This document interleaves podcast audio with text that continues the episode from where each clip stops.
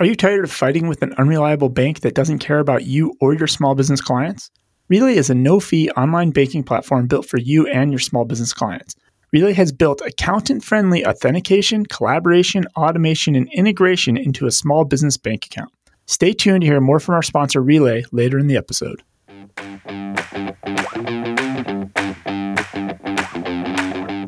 I love this. If I'm understanding correctly, you're saying figure out how to open up what the IRS knows. Yep. Open up their database to outside, you know, authorized people like CPAs and software companies supporting them. And then we can go in and we can fix it. I mean, we can get the data we need to file the whatever we need to resolve these issues rather than having to have this one this like wall between us and the information. Coming to you weekly from the OnPay recording studio, this is the Cloud Accounting Podcast.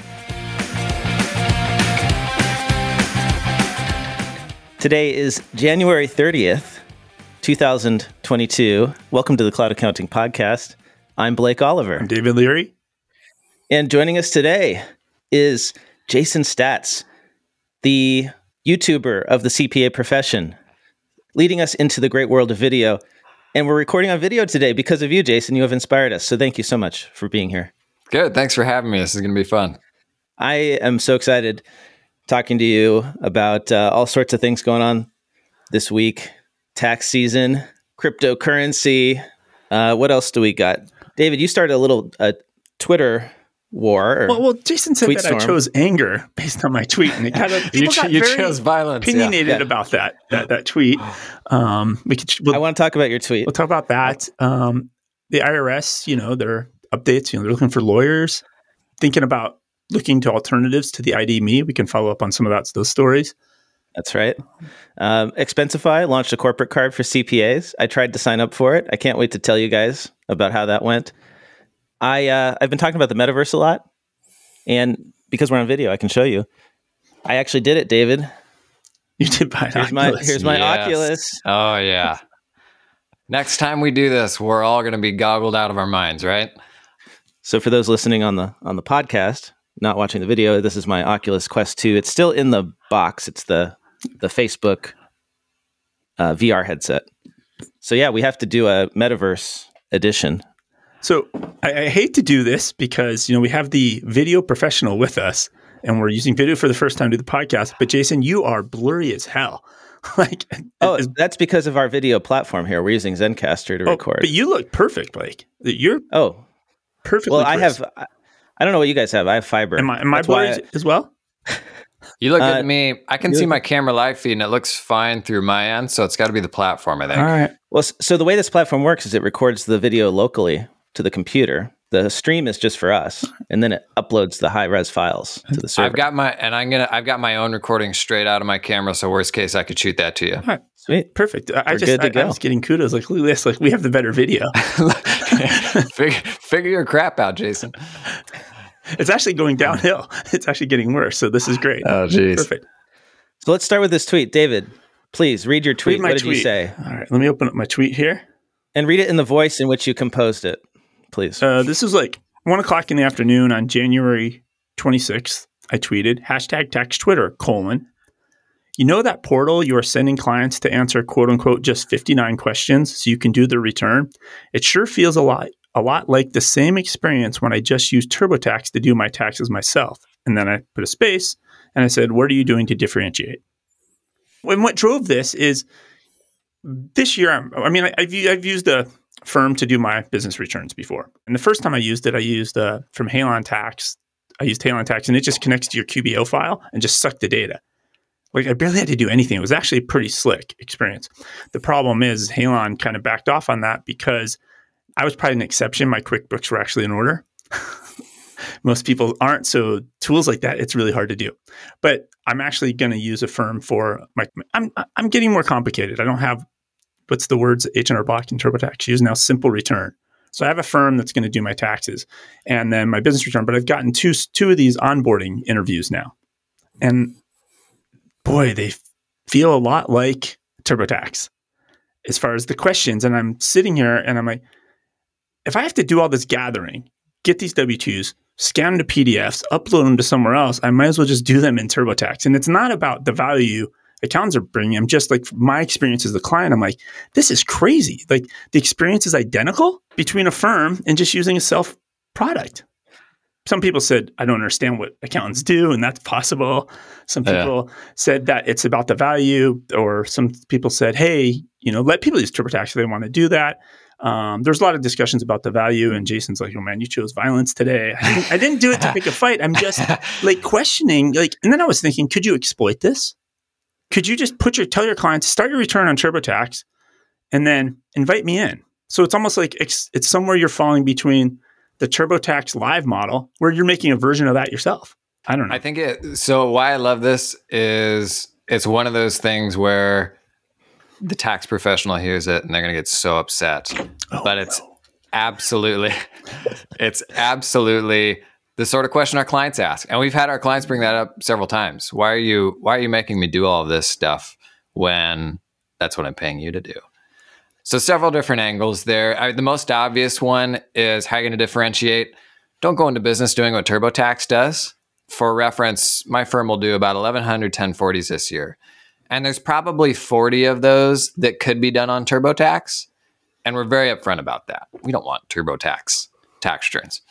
But for whatever reason, they're spooked. They don't like it. Or maybe there's something else, some other aspect to what we do for them throughout the year that that offers more value than just the tax reporting. So from a differentiation standpoint, just don't do tax returns that can be done on TurboTax. And I don't think most tax professionals are. Now, the trouble is all those questions that TurboTax asks you, we have to ask you all those same questions and more. Because you need the data, right? Like because we need the, the data, yeah, yeah. And there's definitely bad ways to do that. We've all experienced really unintelligent forms, right? Like, so give me your business name every single year, year after year, David. What is your first name, last name, social? Nobody wants to do that. So that, that reminds me versions. of reminds me like the bad version is you send me the printed out organizer that has every single possible question and it's like yeah. hundreds of things for me to fill out like that's a terrible experience or it people is. have taken that and i think they've turned it into like a Typeform or a google yeah. sheet thinking oh now but that's the same thing you've just given it pen, pen and paper it's one of those things where uh, we're to a degree we're subject to the tool set that we have and it, it takes a little more effort to like build out that kind of conditional logic because every taxpayer situation is so different so it's dependent upon the jurisdictions that you work in that you live in um, you know those question sets are totally unique and so obviously the easy thing to do is take a boilerplate set of questions and just vomit all of that into you know could be on paper could be something fancy like Typeform the harder thing to do is to get down more into that conditional logic. But there's also an element of what is the client's preferred way of interfacing on this stuff. So, you know, throwing out the example of these are just unintelligent questions. The intelligent questions, you still need a way to gather them. Some people want to do that digitally, some people don't. I sometimes worry if my function is to call you and ask you all those questions does it squeeze out meaningful phone calls? And so that's where we're trying to make the best of both worlds is is only sending people through intelligent questionnaires as best we can and then saving the the higher context like one-to-one phone calls for the more valuable stuff. And you just put a course up on my app, Earmark, Web Forms for Accountants, and this was one of the learning takeaways for me was don't send people a 50 question form or a 100 question form if you're going to do Typeform. Mm-hmm. Break it into smaller chunks. Yeah. And then yeah. only send them what they need, what you need to know if you can. Yeah, and uh, the you know the two tools we went through there, Airtable and Typeform, they both both let you build out conditional logic based on the responses. So, very good example. Did you have an auto in your business this year? Well, that auto pro forma from last year. You ought to know based on last year.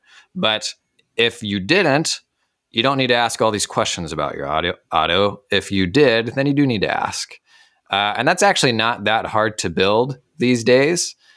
But you see, even some of the some of the really tech enabled firms like HighRock, for example, when they do their client onboarding, they actually have completely separate forms that are chained together based on responses to those earlier forms. So there are definitely intelligent ways to do it. So that means I, I have more forms coming from HighRock. I think we all know that the the standard technological bar for the tax preparer isn't particularly high, right? So yes, there's there's a lot of bad versions of this out there. So a lot of this is scale, right? And I'm just looking at my own time. That, that's what's convenient of something like TurboTax because all my answers, like, what are my kids' names? What are their social security numbers? Like, I don't know this. I got to go find it. So the fact that it's just already in TurboTax, and I was kind of thinking how I think last week we talked about TaxSlayer is offering like a three-year tax product, twenty-five dollars a year. Maybe that's where this makes the most sense. Like, hey, you're gonna have to do this onboarding questionnaire, but because you've committed to your taxes with us for three years, next year you, we're going to reuse the answers or we're going to have the data and you just have to clarify a couple things. That's because that's basically kind of what TurboTax does every year. You're just like, do you still have the same children? Yes. Check. I don't have to worry about the socials. I'm assuming it's correct still. It didn't change. Yeah. So it's like, obviously you need the information, but that's the big question is the client experience is not, doesn't feel different. The forms yep. are not connected to the database right now. That's the problem, right? That would be the ideal situation, right? Jason's like you have a database of all this client information. Oh yeah. And then you only you confirm with them what you already know and then you ask them for stuff you don't know. So but that's yeah. hard. That's a hard it's, problem. So, it's super hard. So I've I've got a video that's half written on this right now. That's the title is something like "Why is my tax accountant so old timey?" And honestly, the reason is there's basically four tax softwares that the whole U.S. tax system runs on, uh, in terms of you know what CPAs use. None of those systems give you access to any of that data. There's there are zero integrations. Intuit's got a little bit as long as you're inside the Intuit ecosystem. But for example, I don't have a, an automated way to pull your pro forma tax data into a Typeform. That's it's all captive data. Those of us that are trying to push that forward, you're having to rely on like RPA, like PDF extraction of these 100 page organizers to pull out the bits of data that you want. Uh, so that's that's definitely making the problem worse. And then I mean, one of the firms is using uh, TaxCaddy, which I thought was kind of interesting because TaxCaddy's argument is it, you you you uh, you subscribe to TaxCaddy, you as the client, and then if I change firms, in theory, all that stuff I typed in will move to the new firm because it's now part of TaxCaddy. But even that, you look at that, I'm like, it's just an online website I'm putting all my data into, right? Like, I, I, don't know. I feel like the the gathering of the form maybe shouldn't be the focus. It's like how do you uh, how do you exploit sure. the condition people are in? I don't know. I, I don't have the answer to this, and that, that's just, yeah. Well, my experience, and the reason just doesn't feel different. The reason you start going away from TurboTax is when your tax situation is goes beyond what's reported on a government form. So whether you're simple or not, you need an efficient way to capture those government forms no matter what. And TaxCaddy is a pretty good way of doing that. But when your situation starts getting complex, it's all the stuff beyond that. It's it's the questions and the conversations you need to have beyond just what the IRS knows about to make the most of your tax reporting. And that's why I had to go with a firm is because I had to, I needed some advising this year. Some mm-hmm. situations occur, I needed advising this year. So that's why I had to jump through. So it's definitely the advising part. So, but you don't in your brain combine the two right like it's yeah. like oh now now you have to do the firm or you have to do the the tax return and that's that's the difference but so i wasn't trying to uh, attack the world but well, it says the timing is a little is a little poor with that well, I thought it was perfect time. I was experiencing it was literally on my screen, and yeah. it, no, actually the timing is good. And and I think that the customer experience is where we differentiate as accountants these days, right? That's what that's the difference. Yeah. And so if our customer experience is the same as a automated tax platform, that's a problem. Like there needs to be more humanity in there because that's what makes us different. Is and and Jason, you're all about that. Is like let's free up time on all this administrative stuff that we waste time on and then we can we can actually be advisors to people right like yeah so so the best implementation of this is when you have a tax advisor you're working with throughout the year and doing all the planning, filing a tax return is actually more of an administrative process. It's not this ta-da something coming to a head because my clients in November, December, they already know what their tax is going to be in April. They've already paid it all in. And so the only thing that's due April 15th is your tax payments, not even the tax return. So at that point, filing your forms is really an administrative process. And so in a high touch, it's definitely high touch setup, it's kind of an afterthought. And nobody likes doing it, but the value of the relationship is more everything else that's happening around that. Uh, and the productized solutions of like we're just going to file your form for you we're going to we're going to pull your data out of QBO that's kind of a productized version that's somewhere in the middle right it's not DIY it's not super hands on but hopefully that's what firms like mine are are pushing towards not going back more the productized side This episode of the Cloud Accounting Podcast is sponsored by Synder. With direct connections to Amazon, Shopify, eBay, Stripe, Square, and 20 of the most popular online and e commerce platforms, Synder automatically categorizes and accurately posts transactions into the accounting system, allowing you to easily prepare your clients' data and organize their consolidated P&L regardless of the number of platforms they may be selling on.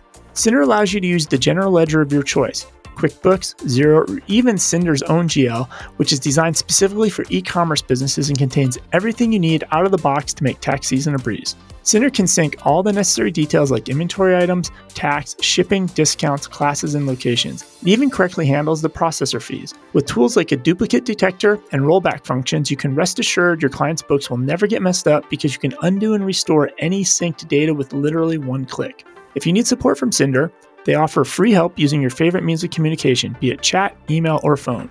To try out Synder for free, head over to cloudaccountingpodcast.promo slash Synder. That is cloudaccountingpodcast.promo forward slash S Y N D E R. So we got some listener mail. Should we get to that, David? Yeah, I was, a little feedback on our gonna... crypto episode last uh, week, just a little bit. Jacob Schroeder tweeted to us he said, uh, at Blake T. Oliver, isn't USDC audited by Grant Thornton? This may be the differentiator that allows it to overtake USDT. What he's referring to there is what we talked about last episode. My concerns with Tether as the you know bank of crypto being seventy billion dollars of actually not crypto that's not tethered in any way to the US dollar because Tether says that they don't have to give you US dollars in exchange for your Tether. And to me, that is the uh, sandy foundation for this whole house of cards potentially collapsing, right? $70 billion wiped out could take down the crypto markets. And I was really curious because I haven't looked at other stablecoins. And US, uh, USDC is the one that's backed by Coinbase and a bunch of other like, you know, legit exchanges, and they are audited by Grant Thornton, and the reserves are backed up, which is great. Unlike Tether, which has never been audited. You know, you look at like you, then you look at the trading volume, and Tether's ten times that of US uh, USDC. It's funny they so brought up Tether because I had a, I saw an article about Tether's accounting firm.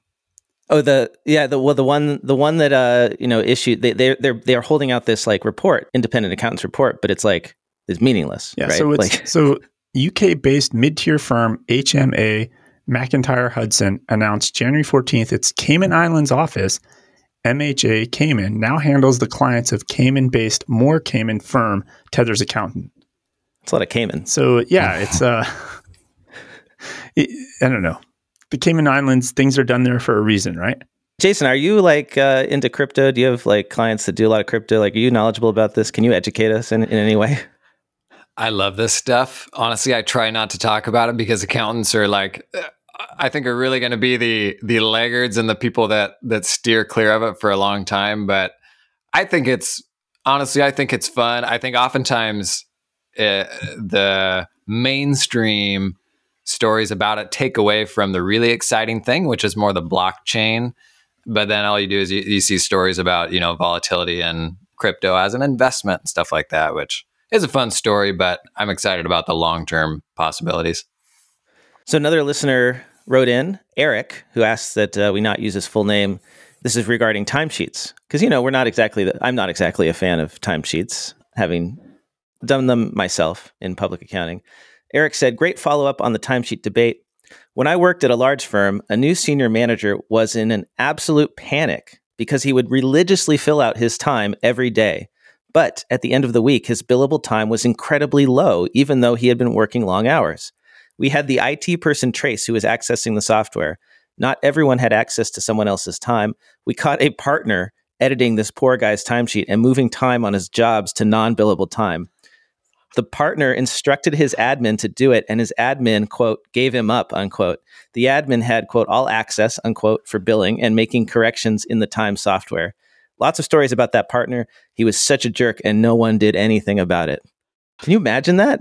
It's the perfect crime in an accounting firm, right? That is so inside baseball. Wow. Moving, secretly moving time from a manager from billable to non billable. I mean, that's like the, to me, that's the timesheet equivalent of like in an office moving somebody's cubicle wall like one inch smaller. You're going to make them drive them crazy, right? David, you look like you're going to say something. No, I'm just like that. That solely, uh, it, it's gaslighting, right? Like that's the whole Yeah, yeah. story. Yeah. Well, and I asked, you know, I followed up and I said, well, why was this guy doing it? And I, maybe the answer is he's just messing with this guy, but also uh, he he wants to look better because then he as a partner doesn't have to write off those hours. So it's just these games we play in firms. It's always incentives. What are you incentivizing, right? Yeah. Uh, and then you build the game around it. So thank you for that story, Eric. And I think it completely also dispels this myth when, you know, I talked to Ed Mendlowitz about this and he's very passionate about timesheets being useful. And there's a there's a great episode on the Earmark podcast with Ed Mendlowitz talking about timesheets and we debate it. And he said, people don't lie on their timesheets. And I'm like, yes, they do. Of course they do. So please send me your stories, dear listeners, of people lying blatantly on their timesheets. I want to dispel this notion that, you know, this profession doesn't doesn't play games like that. All right. More listener stories, more listener feedback here. Here's one. The subject of this email avoid Prometric remote tests. Remember, we were talking, David, about Prometric now offering remote testing for the CMA exam? Oh yeah, you had to have a webcam or what have you. Yeah, you can do it at home instead of having to go to these Prometric testing centers, which is kind of amazing because if you live in a big city, it can be easy to get to the Prometric centers. But like if you don't, you have to like stay overnight. You have to go there. It's it's quite an experience. And anyone who's taken one of these exams, EA, CMA, CPA exams, Prometric's where you do it.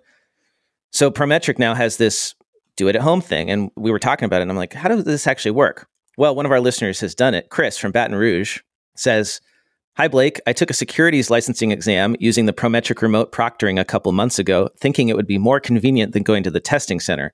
It was anything but convenient and added much more stress to the situation than going to the testing center. I had to put bed sheets over the clutter in my office and move things around to make it neater per pre exam instructions. The proctor made me practically undress in front of the camera and move the camera so they could see Hashtag every square inch of the room, including behind my monitor and under the desk. I will gladly waste an extra hour of my time and go to the physical testing center for my next test. By the way, I just completed my first hour of CPE with Earmark to get my last hour of CPE required for 2021. Uh, yes. So thank you, Chris, and thanks for trying out Earmark. And uh, good warning to everyone on those, those remote tests. Appreciate that. So, so I have a Bitcoin story follow up. Okay, You want let's to hear talk it. about that? Yeah, yeah. Odell Beckham Jr. last in November, he moved to he he got cut from his team and he moved to the LA Rams and he decided to take seven hundred fifty thousand dollars salary in one hundred percent Bitcoin. Oh, that and- sounds wise. And essentially, this was at the peak. So at that time, Bitcoin was at sixty nine thousand dollars, and now it's at thirty six thousand dollars. So it's down like forty six percent. So this is like Eric Adams, mayor of New York. Same idea, right? He said, "I'm going to take my first three paychecks in Bitcoin." A lot of people have been doing this, Yes. right? and he's probably going to have a tax hit on this by the time it's done. And eventually, over the past two and a half months, he's been making about thirty-five thousand dollars, right, uh, a month. Which for NFL players, it's not much money in the grand scheme of things for big Mhm. stars. But he may not care because as part of this deal, it, it was a promotion with Square, Square's Cash App. So he Of course, got paid a million dollars from them. So he may not care. like, But, so what are the tax implications of what he did? So he got paid directly in, in crypto at the peak, and of course, it's dropped to like half of what it was. Yeah. So apparently, the um, I guess it's common to require the value of the crypto assets to be declared at the moment they are received. So if it falls from the time of purchase and the amount of receiving it and lodging the return, I, I don't know. This this was in uh, Cointelegraph. So he owes tax, right, on the value of the crypto when he received it, right, Jason? Yep. And even if it falls in value after that, he still has to pay Yep. tax on what he got. Now, yeah, and he doesn't he doesn't harvest those losses until he sells it.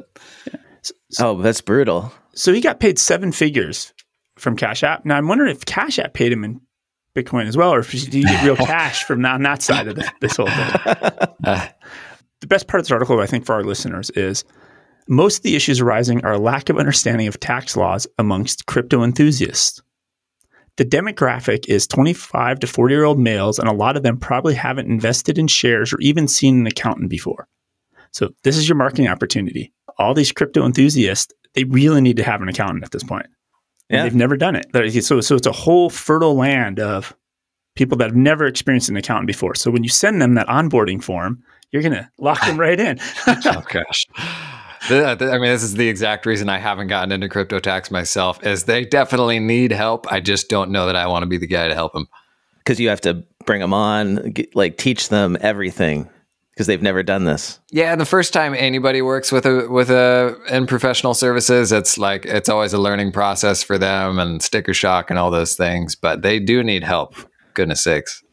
Good on all those accountants out there advertising themselves as crypto accountants, Yep. s- serving the greater good. Hey, let's talk about tax season because it's tax season, right? Jason, how is it going Do for we have you? to?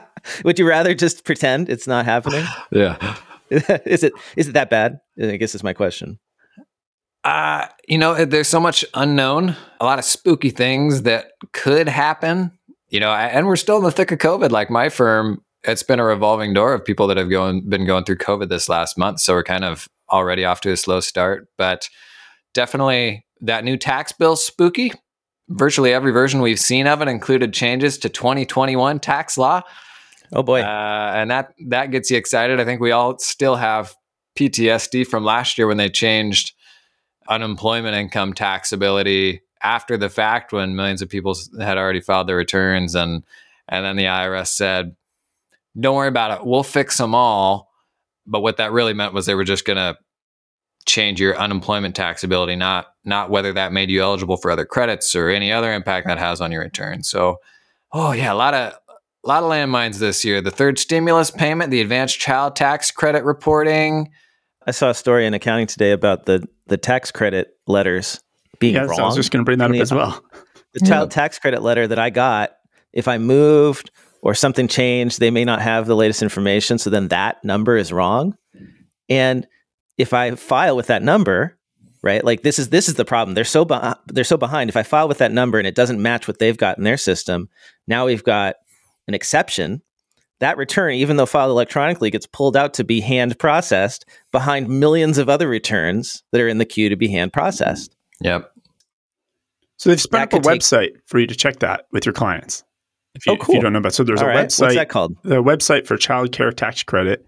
Um, you're going to want to go to that because Do I have to take a selfie? because even if your client is really good and they kept all those letters and they Yeah. bring them to you or you have them upload it through your portal, all these letters I got from the IRS, you can't use them to create the return. You have to go do due diligence and go to this other website. Not not Yep. that anybody kept those letters because the letters never said like please retain for your tax records. All right. And all of this assumes those letters are right, right? Which the issue with the stimulus payments last year was the IRS thinks you got the payment, but you never actually did for any one of a number of reasons.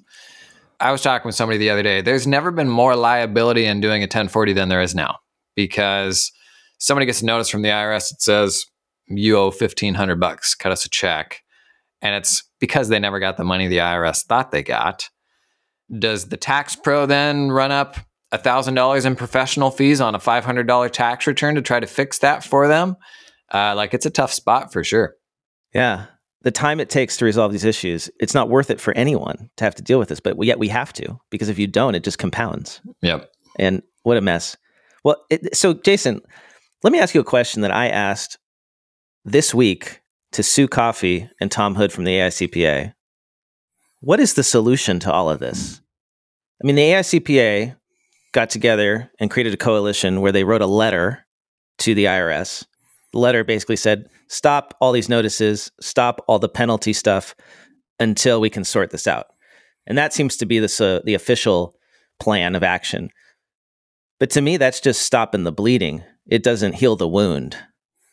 So, how do we get out of this mess of the IRS just not being able to catch up. The, I mean, the, the stopping the bleeding in the short term is stop sending out those automated notices that yeah, like the, the and the liens and all that stuff, right? The, because they haven't processed payments that have been received, so then they send out uh, a notice that you didn't pay your taxes, and then they do a lien on your house. Or, you know, all that yep. stuff is is like automated, right?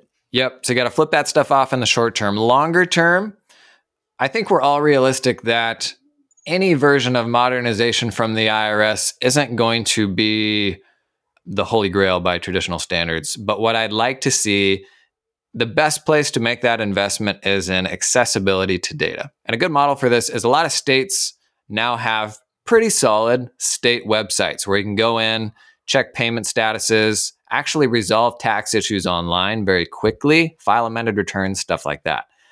And they're all by and large using the same off the shelf systems for doing this. The states aren't developing it themselves. And what this enables is not only solving those issues in the portal, but also allowing then third party developers to build stuff on top of that. So if the IRS has a system that enables responsible access to that data, you actually open up a whole ecosystem of, you know, other partners that can build meaningful things around it rather than relying on the IRS, which is unrealistic. I love this. So so if I'm understanding correctly, you're saying figure out how to open up what the IRS knows. Yep open up their database to outside, you know, authorized people like CPAs and software companies supporting them. And then we can go in and we can fix it. I mean, we can get the data we need to file the whatever we need to resolve these issues rather than having to have this one this like wall between us and the information. Yep, I think that's the first step and then a good analogy for I think what you could build on top of that is uh, I think a good analogy is plaid and banking data. So Imagine a plaid for tax data. So Plaid serves as the developer interface between that data and the people developing useful things on top of that data. As soon as you've got an ecosystem like that, I think then you've got an entire new category of tax tools for tax resolution and, and all these different things that we don't have today. That's honestly what I get most excited about is enabling developers to start building stuff on top of that. Mm-hmm. Uh, but you need that baseline of data accessibility from the IRS first. I love that. Well, so that's great because that's an actual solution that isn't just pouring money into the IRS and it doesn't rely on just hiring more people, which is because that seems to be the solution, right? They're going to take $80 billion, hire a bunch of people at the IRS. But if the technology doesn't, if the technology doesn't get improved, yep. they're never going to be able to solve the problem with people, just like accounting firms, right? We can't solve the problem with people anymore. Yep. And it's the American way, right? We're going to privatize a solution uh, for our tax system. But at this point, and the, with the level of trust we all have in the IRS, it seems like the shortest path. Yeah. No, that's great. How do we how do we write a letter? Form a coalition, write a letter, get this top of mind, you know, because I feel like, you know, the the leaders unfortunately like nobody's talking about that solution. I've never heard that from anyone in leadership. I'd agree on on the US side for sure. But I did sit in, this was at QuickBooks Connect in the UK three years ago, four years ago, and they had a spokesperson for the uh, HMRC. So that's what Her Majesty's Revenue Collections, possibly something like that for the UK. Their IRS. Yeah, yes. the IRS of the UK. And they, they've rolled out uh, making tax digital. Small businesses, every form they interact with the government has to be uh, e-filed in. There's no mailing of paper forms, and they've been they keep pushing out some of these deadlines. But I sat through that, and it felt like a tech pitch when she was on stage. It's all APIs. You're going to make API calls to get the data out. It's kind of what Jason half described here, right? But even when a, a tax agency and the government is 100% before behind that, it's a slow ball to get rolling down the hill, right? And has its own hiccups and problems. And it's not like making tax digital solved all the problems. It probably created just as many problems as it's resolving. But you're right on the U.S. leadership side, there has not been that public discussion at all. And you think in 2022, this would be on the AICPA's list of priorities, like how do we make tax digital in the US? Yeah. Yeah. Just an idea. Right? That's what we're talking about here. Oh yeah, and we've got the exec- executive order about, you know, the modernization of of systems and stuff like that. But we'll see. I think everybody everybody knows it's unlikely you get stuff like that from the IRS for good or bad reasons, whether it's genuinely, oh, it's too complex, you know, of a tax system to do that sort of thing around or not. I think the best first step is just making that data more accessible, uh, mm-hmm. uh, because I think then capitalism will will take hold and start building what you need around that data. Well, there is a start to this that has happened. It's the portal now where you can go in and right. Isn't there like a portal where you can get power of attorney? You can do yep. that, right? So they're building the at least the the framework around which that could exist. There are people genuinely working on building the plaid for tax data around those portals, and so as as more things become available through that portal, which they are starting work on this. And so you have this tax professional portal for the first time. Right now, it's very feature light, but um, there are people working on this, and it's it's genuinely as soon as that data is available, other people are going to solve these problems. And mm-hmm. so all we need from the IRS is just to make this stuff accessible. Is IRS kind of like damned if they do, damned if they don't? Um, so they tried to roll out that we talked about last week that ID.me right? Where you're going to provide a selfie and your driver's yep. license too. Well, now they've ex- the, the IRS has came out and said that they're actually looking for other possible providers in the future for a service like this because it mm-hmm. turns out, um, I mean, obviously, there's mainstream media have jumped has has jumped on this ID.me story, and it turns out that it's not just a one to one like okay, it's it's Blake selfie holding up his driver's license. We verified who Blake is and that's the end of the conversation. ID.me apparently stores this in a big database and compares your image to millions and millions of other images. And so people are like, this is a breach of privacy. And then really, the reason you build a database like that is to sell it to marketing agencies. Like that's where the real money is in all this. The money is not in their government contracts. So now the well, IRS the says they're opening up to look at other alternatives. Yeah, because it's a private company they've contracted with, yep. right? So they, they yeah, and they weren't they, they, weren't quite holding themselves out as what it, you know they're truly doing, and now that's coming back on the IRS. I I totally get it. You're hosed either way because the IRS is trying to make authentication as tight as possible without building their own thing. Because who's going to do that right now? But, but they're trying to step in that. If you can figure out who people are, you can open up the data to the person on the other end and then yeah. they're getting slammed for they, they took a step to try to do that and it's just backfired on them this episode of the cloud accounting podcast is sponsored by relay financial for those listeners that haven't been following along with my drama caused by PNC when they purchased BBVA and botched the migration, to quickly summarize, PNC bank feeds wouldn't work with QuickBooks Online.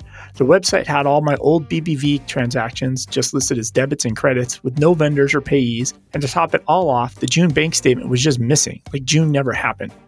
Let's just say my 2021 books were a mess. So for 2022, I made the commitment to stop using PNC and switch everything to Relay. Relay is a no fee online banking platform built for you and your small business clients. Relay understands and solves all the things we as accountants and bookkeepers care about security, bank feeds, automation, reconciliation. I invited both my interns to my Relay account. They created their own user IDs and passwords, and within minutes, they were using Relay to create virtual debit cards, physical debit cards, download statements, and reconciling. Now, the bank feeds in my QuickBooks Online are reliable, and my 2022 books are in order. To stop fighting with an unreliable bank that doesn't care about you or your small business clients, head over to cloudaccountingpodcast.promo slash relay. That is cloudaccountingpodcast.promo forward slash R E L A Y. Relay, business banking for your accounting tech stack. So I hate to do this, but uh, since I made us talk about tax season, I'm going to make us talk about PPP. Uh oh. It's coming back, guys. Uh, maybe this is the last hurrah because we, we have a report on how did it all pan out? Where did the money go for Paycheck Protection Program, which we've been asking for years now on our show? So here's a report from the National Bureau of Economic Research. This got some press a couple weeks ago, came out this month in January as we record. So, uh, Reminder to everyone who has blocked it from their memories the Paycheck Protection Program provided small businesses with roughly $800 billion in uncollateralized low interest loans during the pandemic, almost all of which will be forgiven. Jason, uh, did you get into the PPP game? Are you, oh, are you still? Oh, did we? Yeah. yeah. Yeah. How many of your loans have been forgiven? would you say? Almost all of them. If they haven't at this point, it's usually because there's an issue on the portal side. Got it. So you were in this, you were helping people get these PPP loans. Oh man, we were we were so out in front of this doing webinars. We were going to be the heroes because eh, I mean everybody all all at the same time they want this money, so you can't really just hide from it, right? Right. So were you the heroes? I think we I mean I think we navigated it as well as we could, but holy smokes was were things changing day by day. We told them, "Hey, we're going to get the agent fees, so you don't have to pay us to do this work." And then the banks took all the agent fees and it's it's a whole thing. Screw the banks, man. Yeah. Screw the banks. They really hosed us on that. So here's where the money went. So according to this report, right, you, what what was the impact? 93% of small businesses ultimately got one of the loans. 93% of small businesses. So it worked in that regard. Like 93% of businesses were able to access the program. The program cumulatively preserved between 2 and 3 million job years of employment over 14 months. A job year, right, is 1 year of a job. So 2 to 3 million job years over 14 months. You want to know how much that cost per job year? 170,000 to $257,000 per job year retained. Jeez. So, you know, that person, right? Because the point of the program was to replace paychecks, paycheck protection program. So if you had an employee, you know, let's say the typical American worker makes, I don't know what, like 50, 60,000 dollars, whatever the number is. It's not, it's definitely not 170,000 to 257,000, right? So we paid that much to save those jobs. Only 23 to 34% of PPP dollars went directly to workers who would otherwise have lost jobs, the balance flowed to business owners and shareholders, including creditors and suppliers of PPP receiving firms. So they should have just used the the Treasury and the IRS just to deposit fifty grand in everybody's bank accounts. If you had a job when the pandemic started, we're just going to give you fifty grand, and it would have been Yeah, cheaper so- for us as a country overall. Well, this is the consequence of funneling it through banks and through businesses is that think about it when it goes through that filter, how much of the money is going to get to the workers? Now, there's a debate as that, to that startup in Phoenix made a billion dollars in revenue or two billion or something ridiculous. They, they, they started the startup in April of 2020, and they to do it- the PPP Yeah. loans. Yeah, because they got the the percentage, yeah, the the commission on that. So this is, I think, a good argument for. Um, now, I don't look at this as like a failure in the sense that, like, okay, the the workers only got a third of the money because the program changed, evolved to support like small businesses too, right? It was called the Paycheck Protection Program, but it was designed to keep these businesses alive. And if it kept the businesses alive and they didn't go out of business, that's protecting future job years. So I don't think they looked at that in this report. Yeah. They I think they need to look at that. Like how many businesses would have gone under if they hadn't done PPP? And don't forget the whole premise of the PPP in the beginning was use this money to pay your team to not work. Right. It wasn't to pay them to come in and work as they usually would. It was so that you could keep paying them when they had to go home because you were shut down. you were shuttered. Yep. My takeaway from this is the program was successful. It was just extremely inefficient, which is like not really saying much when it comes to the government because that's what we expect, right? So, like, but I, I think you know this is a good reason, a good case for the digital dollar or a Fed coin, because then it would be possible for the government to instead of going through banks, which are extremely inefficient, and the SBA, like to just directly distribute stimulus to individuals through a cryptocurrency, a blockchain base that they control. The digital dollar would let you do this. I mean, we have cash, right? You can't just like mail everybody $10,000 in cash very easily. Also, then you have to use the IRS for that. That was a problem. I don't know. J- Jason, do you have any thoughts on this concept of like a, a federal coin? You know, like what they've done in China, right? With the digital yuan. Yeah, I, I mean, I think if there is a lesson to be taken from the PPP thing, it was a situation where it was going to be a shotgun approach, and everybody knew that, and it was an eight-week program. That was how it all started, and they thought at the time that was the most efficient means they had to put money in in businesses' pockets, maybe, uh, and by extension, the employees' pockets, but. Yeah, I mean, with the stimulus payments, you know, issues with those those debit cards they mailed out, money going to the wrong people. Yeah, there's definitely a strong argument that you need a more direct way to put money in people's pocket. On the flip side, we all know how well these one size fits all solutions work. how many people in the US right now actually have a crypto wallet? Uh, what does that look like? You know, the ID.me is a great example where eh, theoretically it gets you quicker access than it did before. But there's a lot of people that just doesn't work for. It. Like we're we're gonna have elderly clients who are gonna have to come into the office, you know, on somebody's smartphone or iPad or something and, and navigate them through that process. So definitely trade-offs, but I think it is a great example of the underlying value of blockchain for all of the, you know, really negative headlines it can generate. Yeah, like it totally makes sense in that regard. Plus, is going to give the the post office something to do because they were talking about uh, doing debit cards to the post office, and for the unbanked, they can do some banking functions at the post office. But now I think the post office is going to distribute all those COVID tests. That, maybe there's some functions of the IRS they could push off onto the post office as well.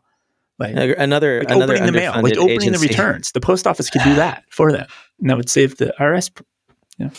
Well, you have you seen the the rebrand of Radio Shack? Now it's all DeFi and cryptocurrency. Maybe this is the future of USPS, David. It's a it's a DeFi play. Yeah, just, they'll just deliver something else instead of a. Uh, they, eventually, the, yeah, the, the US the, the postal service has like doesn't deliver any mail. Oh no, it's just like a, a DAO or it's a uh, uh, yeah. So we kind of inched into it. Maybe we should get into app news with the time we have left. Yeah.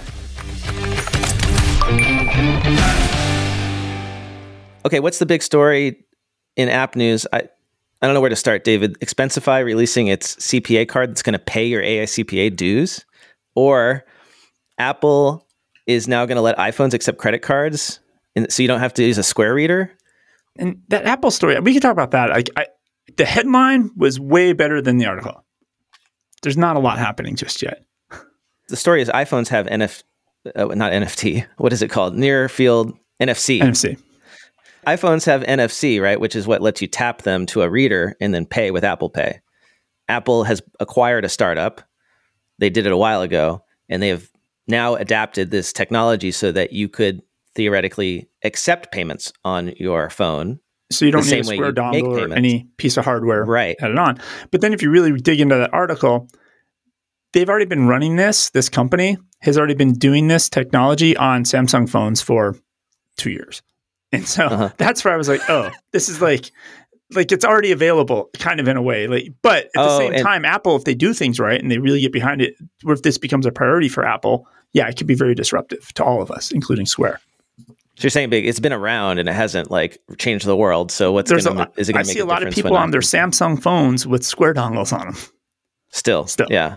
Interesting. Okay. But when I did see that kind of break that story, I was like, whoa. And then now I'm, I'm kind of like, oh, it's probably not as crazy as everybody's making it out to be.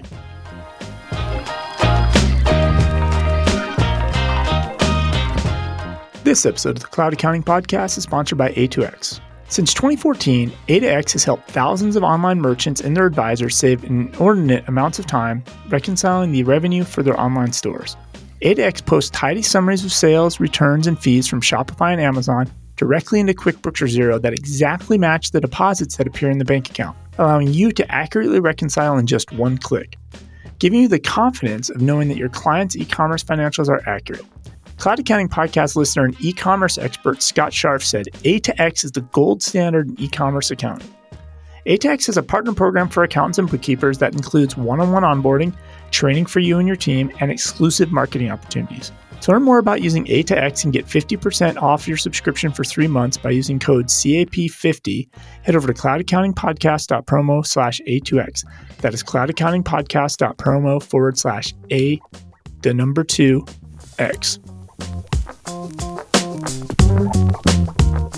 So then let's talk about Expensify because this caught my attention.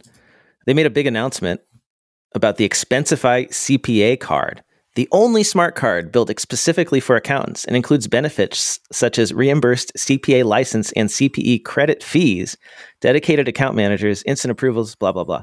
But the thing that caught my attention was apparently if you get this card from Expensify, the CPA card, you are going to get a free AICPA membership free state by state CPA certification renewal, free CPE credit reimbursement.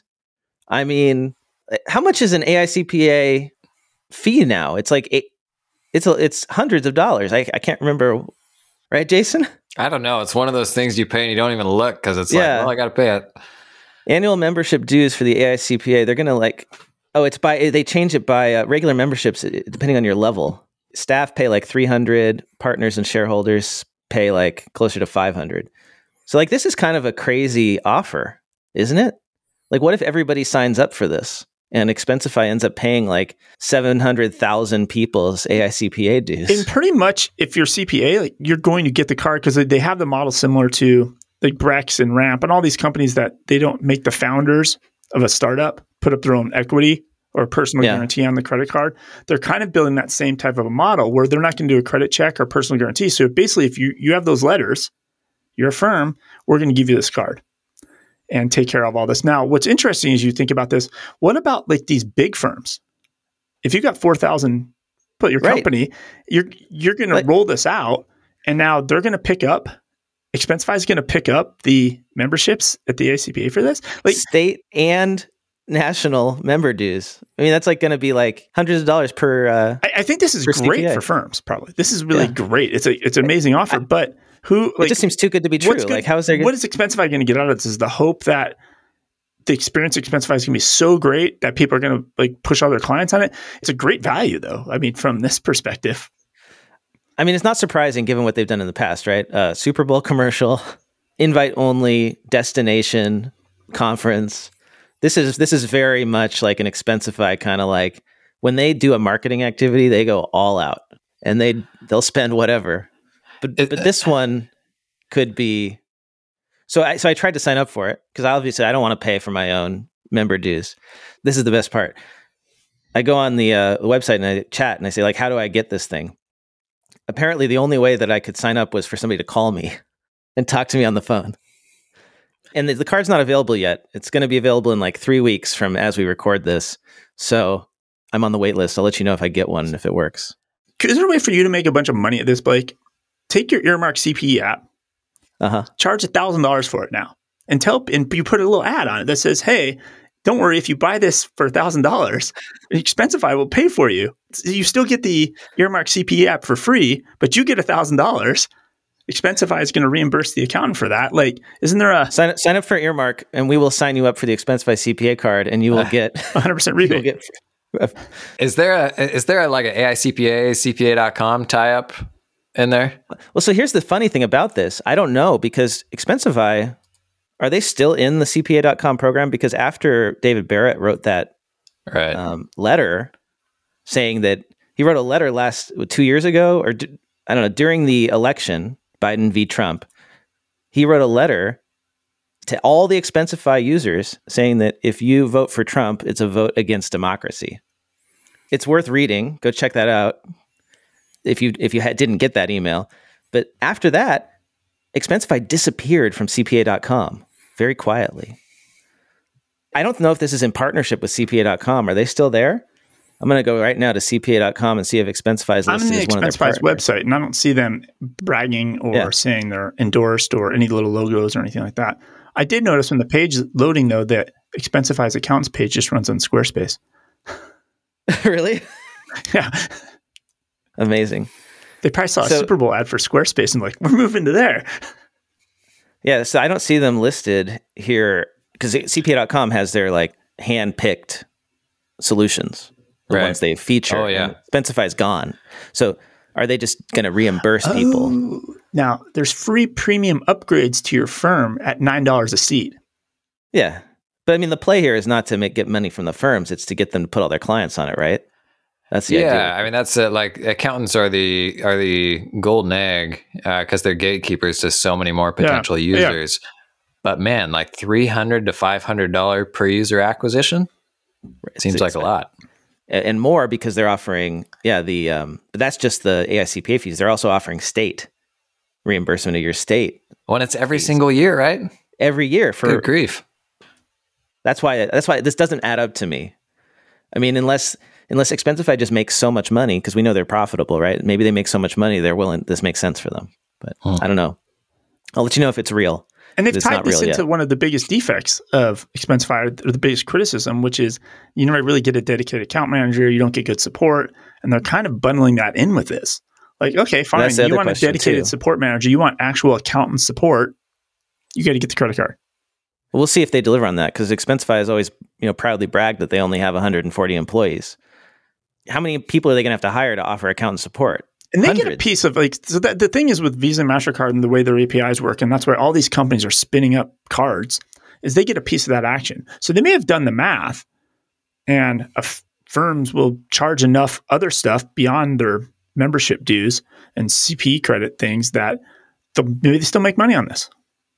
Well, we're almost out of time, but I have one more story to take us out, if you don't mind, David. I got two more we could tie in because they tie into your whole like crypto, but just these new banks and this the credit card stuff. All right, let's let's do it quick. All right. So one is Walmart. So Walmart, long story short, they're rolling out a new bank called One Finance. So it's a neobank, and they're taking that next step because their customers want a one-stop shop.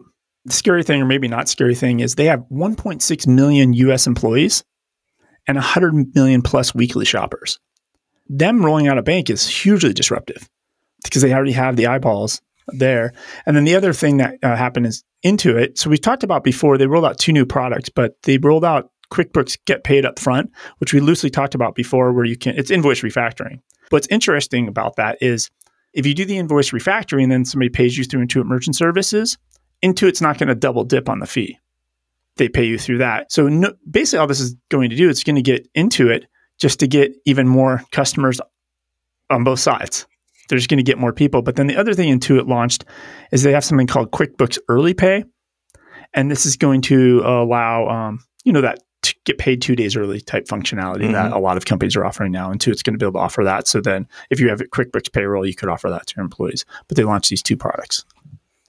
Yeah, it's kind of amazing how like so much of what's happening in the accounting space is solving cash flow problems with, you know, we'll give you the money up front and then we're going to charge you a fee for it. It is sticky. You're not going to leave QuickBooks if you've got all your invoices factored on QuickBooks, right? Oh yeah, smart move in that regard. lending, all that stuff. You know, payroll, like that's all. Yeah, platform commitment. Well, that's interesting. We'll have to talk more about that on a future episode. I've got one more story to take us out, which is uh, the only thing better than a spreadsheet is a spreadsheet with Wordle in it. Oh, It's a-. Zapier does great blogging. Jason, I love the Zapier blog. They do. It is really good. And this is a post from this week, this past week, by Tyler Robertson. It's it's like a lesson in how do you create Wordle in your own spreadsheet. So it's a great way to learn spreadsheet building skills, you know, some automation inside of Google Sheets. If you want to like teach yourself something cool, like he he has the screenshots, he has the formulas, everything. Can we just touch on what phenomenal marketing that is too? Like, what can my tax firm right now do around Wordle? Uh, I just I love it because who the hell wants to play Wordle on a spreadsheet? Nobody, right? But that's not the point. We're talking about it. So going back to our discussion about the tax organizer, the big long form, I've always thought that you know the ideal situation from a customer experience standpoint is actually the old way we used to do things, which was I, business owner, freelancer, whatever, just person, your client, come into your office and I have all of my tax stuff that I've collected in a shoebox throughout the year. And we sit down together and we just go through it all together. Maybe it takes a few hours. You do the return, we talk as we do it. And by the time I leave, I'm done.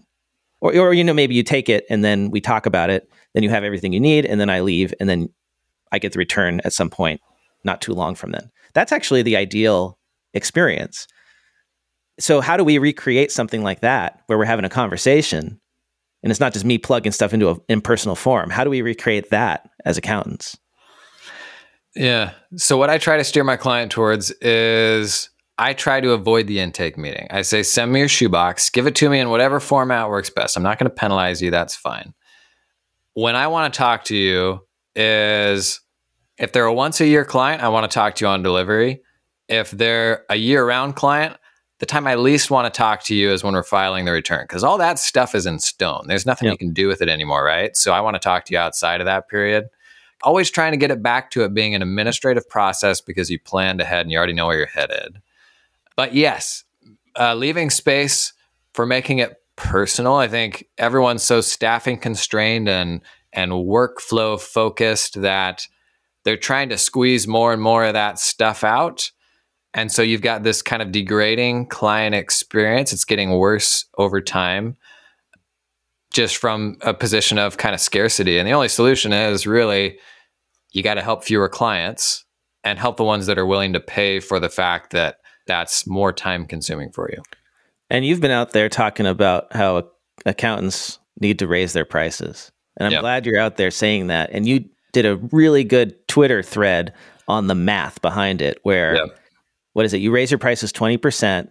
That's not a 20% increase in revenue. It's actually a it's a way bigger increase on your bottom line and that's what matters at the end of the day is your profit. Everybody's I'm so sick of the glorification of growth and we're all really impressed by each other's growth, right? Well, growth is top line. And in my experience, growth is super sweaty. Growth is a lot of work. Usually it degrades quality of life and it doesn't even mean you're making any more money. I mean, the last two years in my firm, we, and, and I kind of experienced this myself. We grew a CAS practice like one and a half million dollars in, in 12 months. And it was terrible and it was awful and it wasn't very profitable. And ever since then, in my career, I've been on this pilgrimage to do less, do less, do less. Uh, because if you pare out all the folks that won't pay top dollar for what you do, you make everybody as much money helping fewer people. In our profession right now, I worry a little bit about those people that go away, who's going to help them? I think there's genuinely not enough people out there to help. That's getting into a whole other thing about, you know, getting away from one to one services and doing more one to many services. All professional services are one to one, they don't need to be. Mm-hmm. Um, but yeah, I, I'm trying to get away from the whole just kind of toxic attraction to just growth. But, yeah. But that's the, the whole doing less, being a business owner, right? I want to do less. I don't want to fill out your tax form. You're your right. tax wizard, right? So what Jason is saying is that if you have fewer clients, you can be more personal and do more. That, right? If I if I think about and Shoebox, it didn't work out for them, but they had, it was such a great service. They had like a, for those listeners that are old enough to remember DVDs that Netflix that used to be Netflix, and you get the red envelope in the mail. Shoebox had a blue envelope, and you would just take all your receipts and just shove them in there, and you'd mail it off, and they would scan them all for you. This is before you could really take good photos of receipts with phones. They would scan them all, and they'd send you back the envelope, and all your receipts would be organized flat. They'd be stapled together. It'd be beautiful. And but it was the experience of me as a business owner. Like I don't have to do anything. I just shoved it in the envelope and mailed it. And it's kind of that same thing. It's like, that's what I think clients want. Like, they don't want to have to do the work, right? Because that's what I'm looking at this form. Like, oh, it's so much work. I might as well just do it myself. That's that's what's going through mm-hmm. my head, right? Mm-hmm. Versus, I'm on the pay, but like, I don't want to do any of it.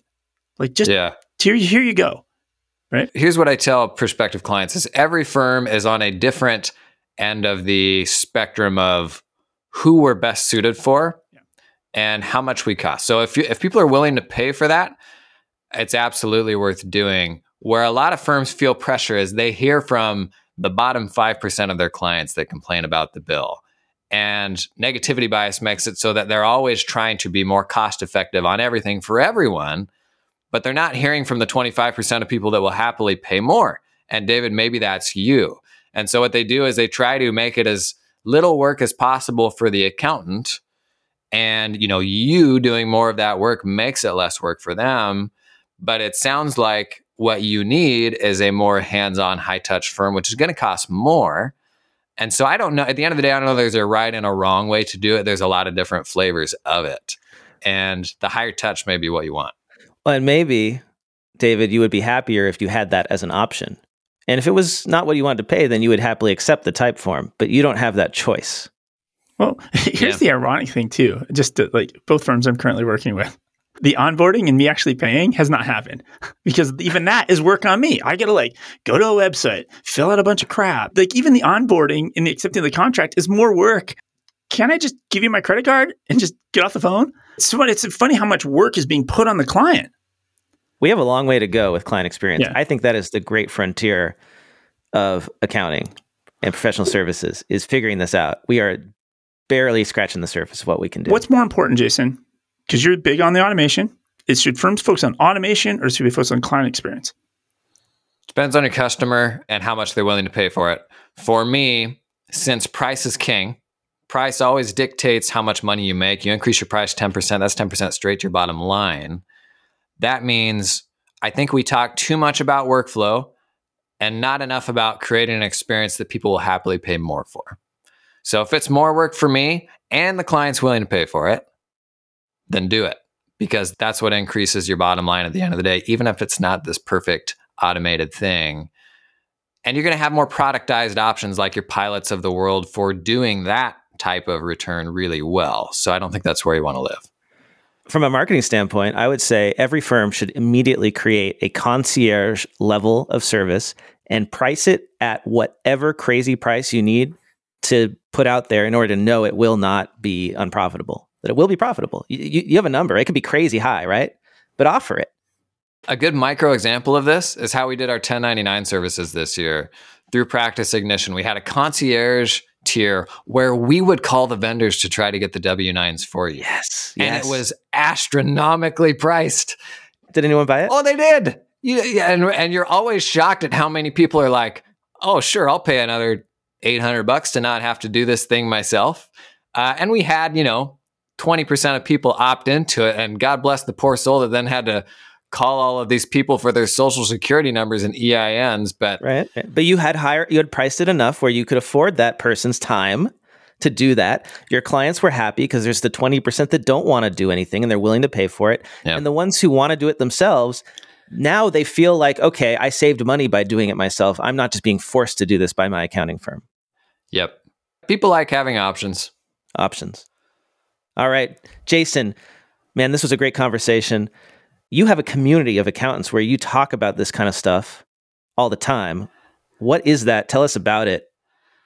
Yeah, it's called Realize, RLZ.io. It's about 120 firm owners like myself, a pretty tech minded bunch. But the premise is basically let's create a private space where we can collaborate and figure a bunch of this stuff out together, you know, kind of shared tooling, stuff like that, rather than doing all the same stuff in parallel.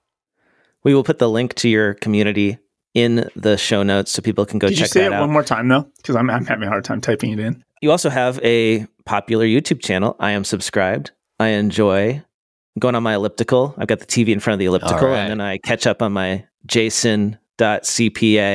Yeah. That's the name of your channel, right? Jason.cpa. Yeah, just go to YouTube, search jason.cpa. It's a healthy mix of accounting memes and, and helpful stuff for people like us. I learn about a lot of stuff that I, we talk about on the show from your channel. So thank you. Good.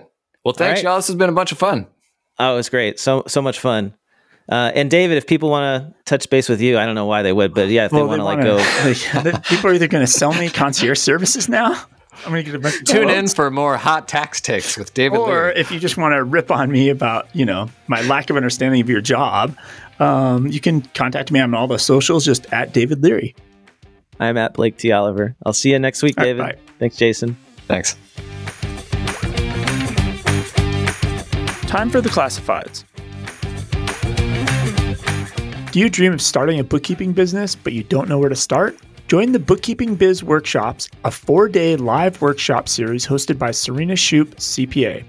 You learn where to start, what it takes, what tech to use, how to build a business, not a job, plus how to get comfortable on discovery calls.